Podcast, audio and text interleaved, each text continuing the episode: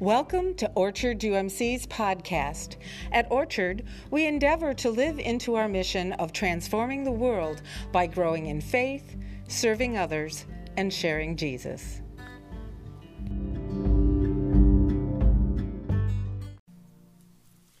The scripture for this morning is from 1 Corinthians chapter 10 verses 12 and 13.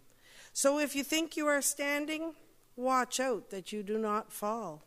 No testing has overtaken you that is not common to everyone. God is faithful, and he will not let you be tested beyond your strength. But with the testing, he will also provide you the way out so that you may be able to endure it. The word of God for the people of God. Thanks, Thanks be to God. Good things come to those who wait. It was meant to be. Time heals all wounds. What doesn't kill you makes you stronger. Hard work always pays off.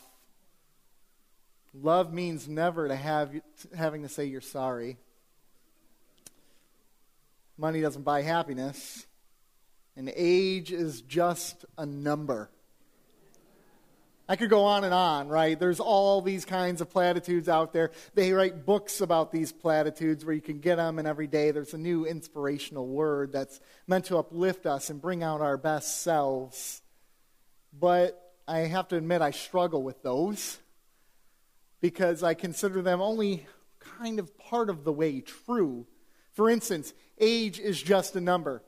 All right, I'm 36 years old, right?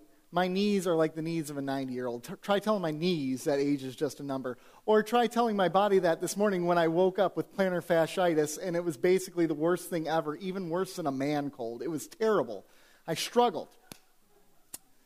Well, anyways, there's another one. Hard work always pays off. Have you ever been at a job where you've worked really hard, you've put your best self into it, and, and someone else takes the credit for all the work you just did?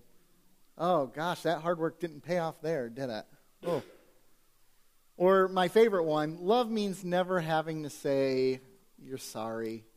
Okay, I've been married 15 years now, and I can promise you, I love my wife so much that I'm sorry is like my favorite words of the English language.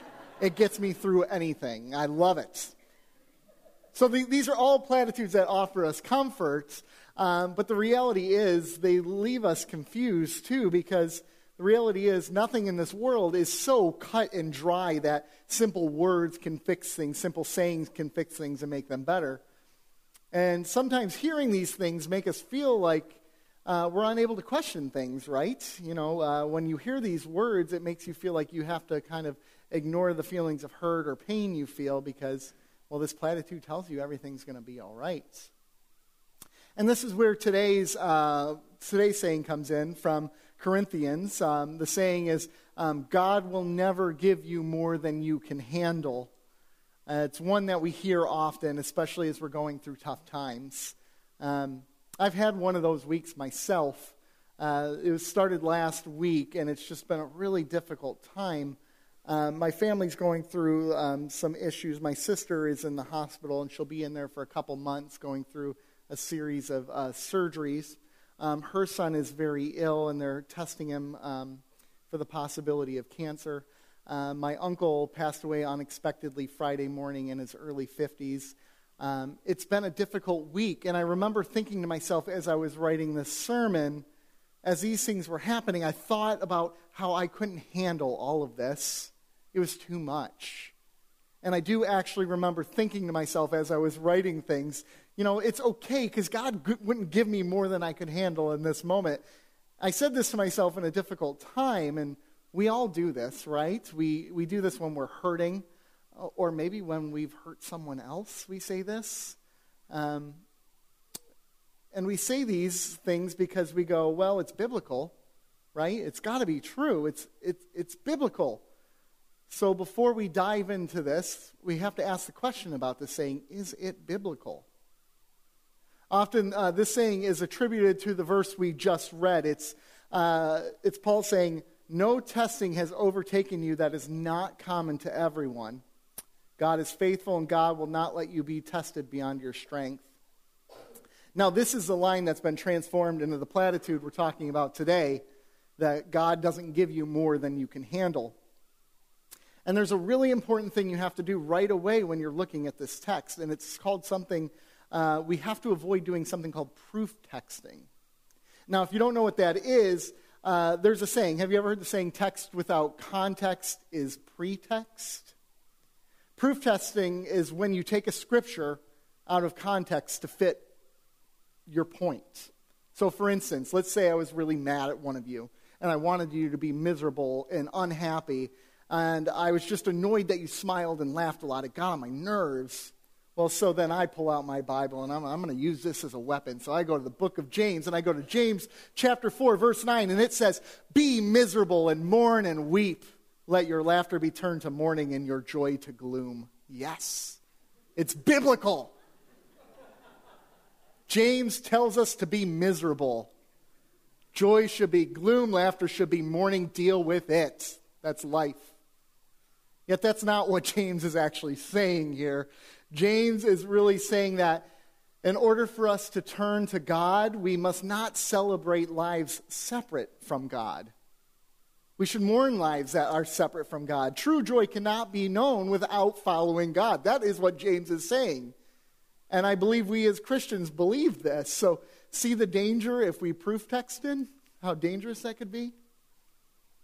Turning back to Corinthians, Paul tells us that God is faithful and God will not let you be tested beyond your strength.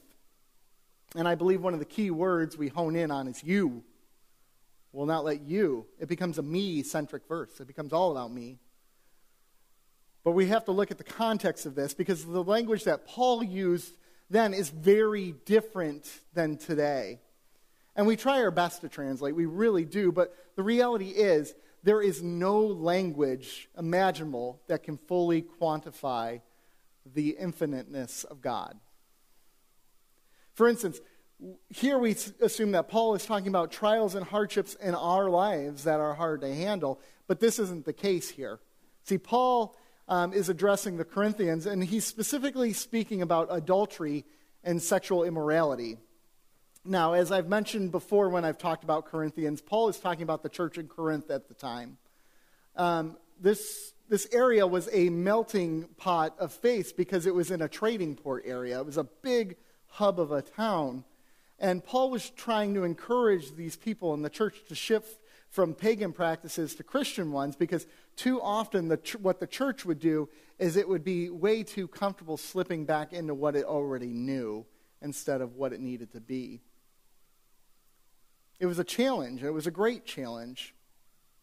But Paul was reminding them, Paul was saying, you can handle it, just as the children of Israel handled it earlier. So he's basically saying, look, remember when the children of Israel went through the Exodus and they lost sight of their ways? You're not the first to be challenged, and you won't be the last. Your experience isn't unique. Everyone goes it. So already we're starting to see gaps in the statement. Already we're seeing that it's not exactly what it appears to be. And the grammar of the phrase really throws it off if you look at it. I go back to that you statement. And there, Paul says you, right? And when we think of you, we think of it as singular, as in me. But that's not what Paul's saying. The, the you that Paul was using, if it was translated back to the original text, meant you, all of you. So it's written in the plural.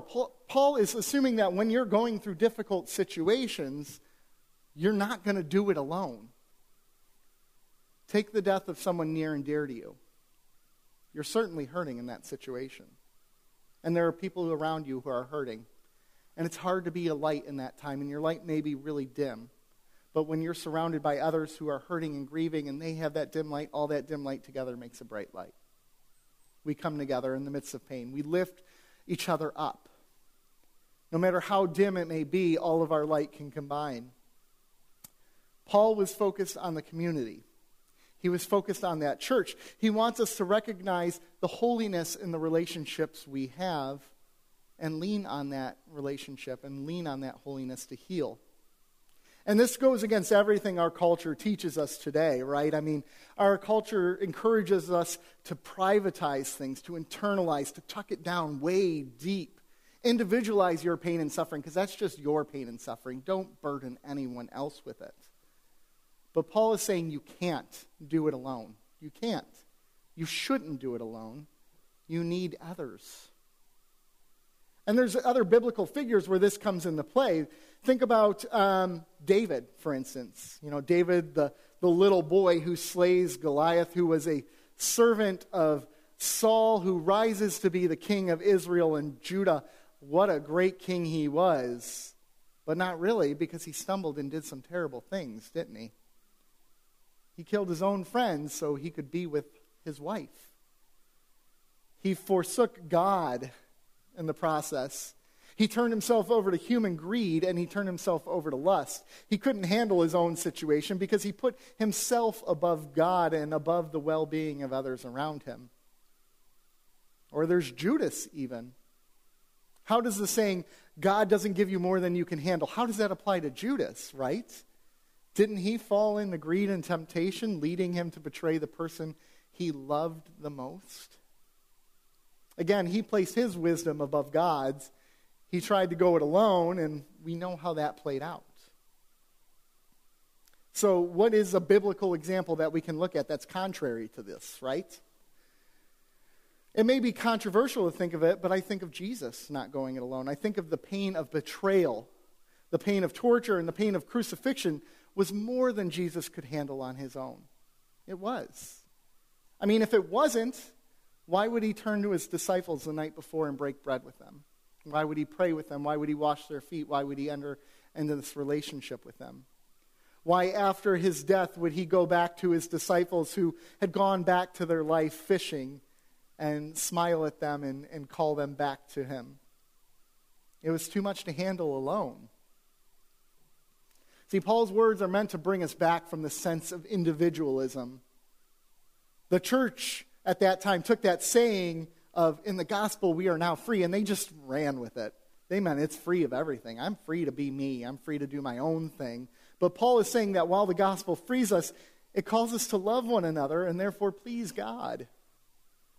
So this isn't about individualism. It isn't necessarily about our everyday challenges, even, actually.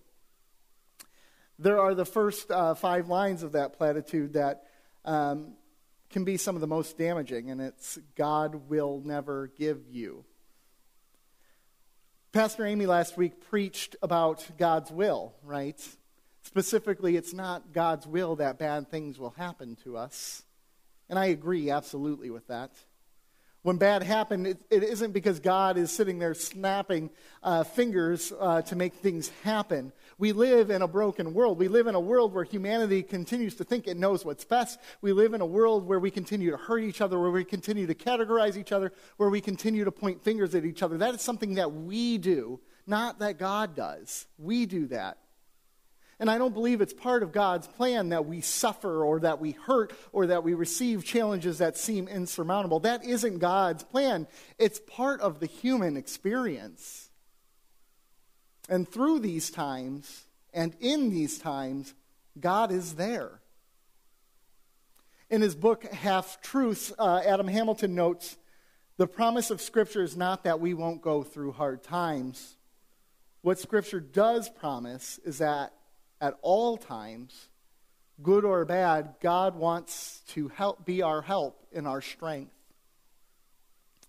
I believe with every fiber of my being that God wants nothing more than to take our hurt and our pain away. But God doesn't give or take away. God isn't some chess player moving the pieces around the board to make things happen.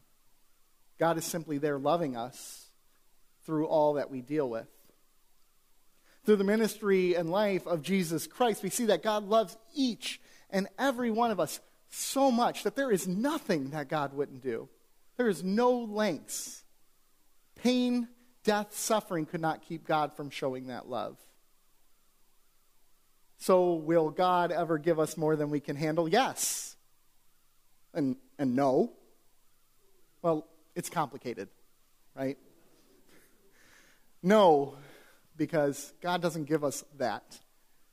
Because God desires us to have wholeness and life. God does not give or take.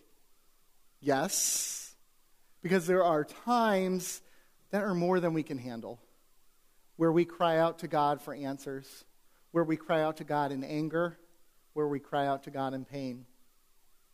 Yes, because even in those times where it is more than we can bear, we trust that God will sustain us and be with us. Because it's the Holy Spirit in us, working through us, that gives us strength to persevere and face the difficulties ahead. Yes, because the I can't handle anything alone. I will get more than I can handle if I believe it is just for me to handle. And no, because we're never alone. God is with us through friends, through family, and loved ones who support us in times that are more than we can handle. And yes, because God will help you handle all that you experience. It's so complicated, isn't it? There are situations that are going to be more than we can handle, and that's okay. Don't shame yourself about it. Don't draw inwards when you face trouble. Don't feel like that you should feel guilt towards God for that situation because God isn't keeping a scorecard of how you handle the situation. God is there loving you in the midst of those times. By all means, turn to Corinthians to find that comfort. That's what Paul is desiring here. He's desiring that so that you recognize a community of faith, of love, of God's grace that surrounds you when you handle all that the human experience offers. And I will say, I'm oddly grateful because there are things that are more in my life that I cannot handle. This week has been more than I can handle.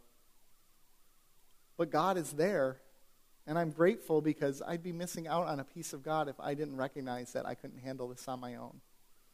And I hope you recognize that in yourself as well. Amen.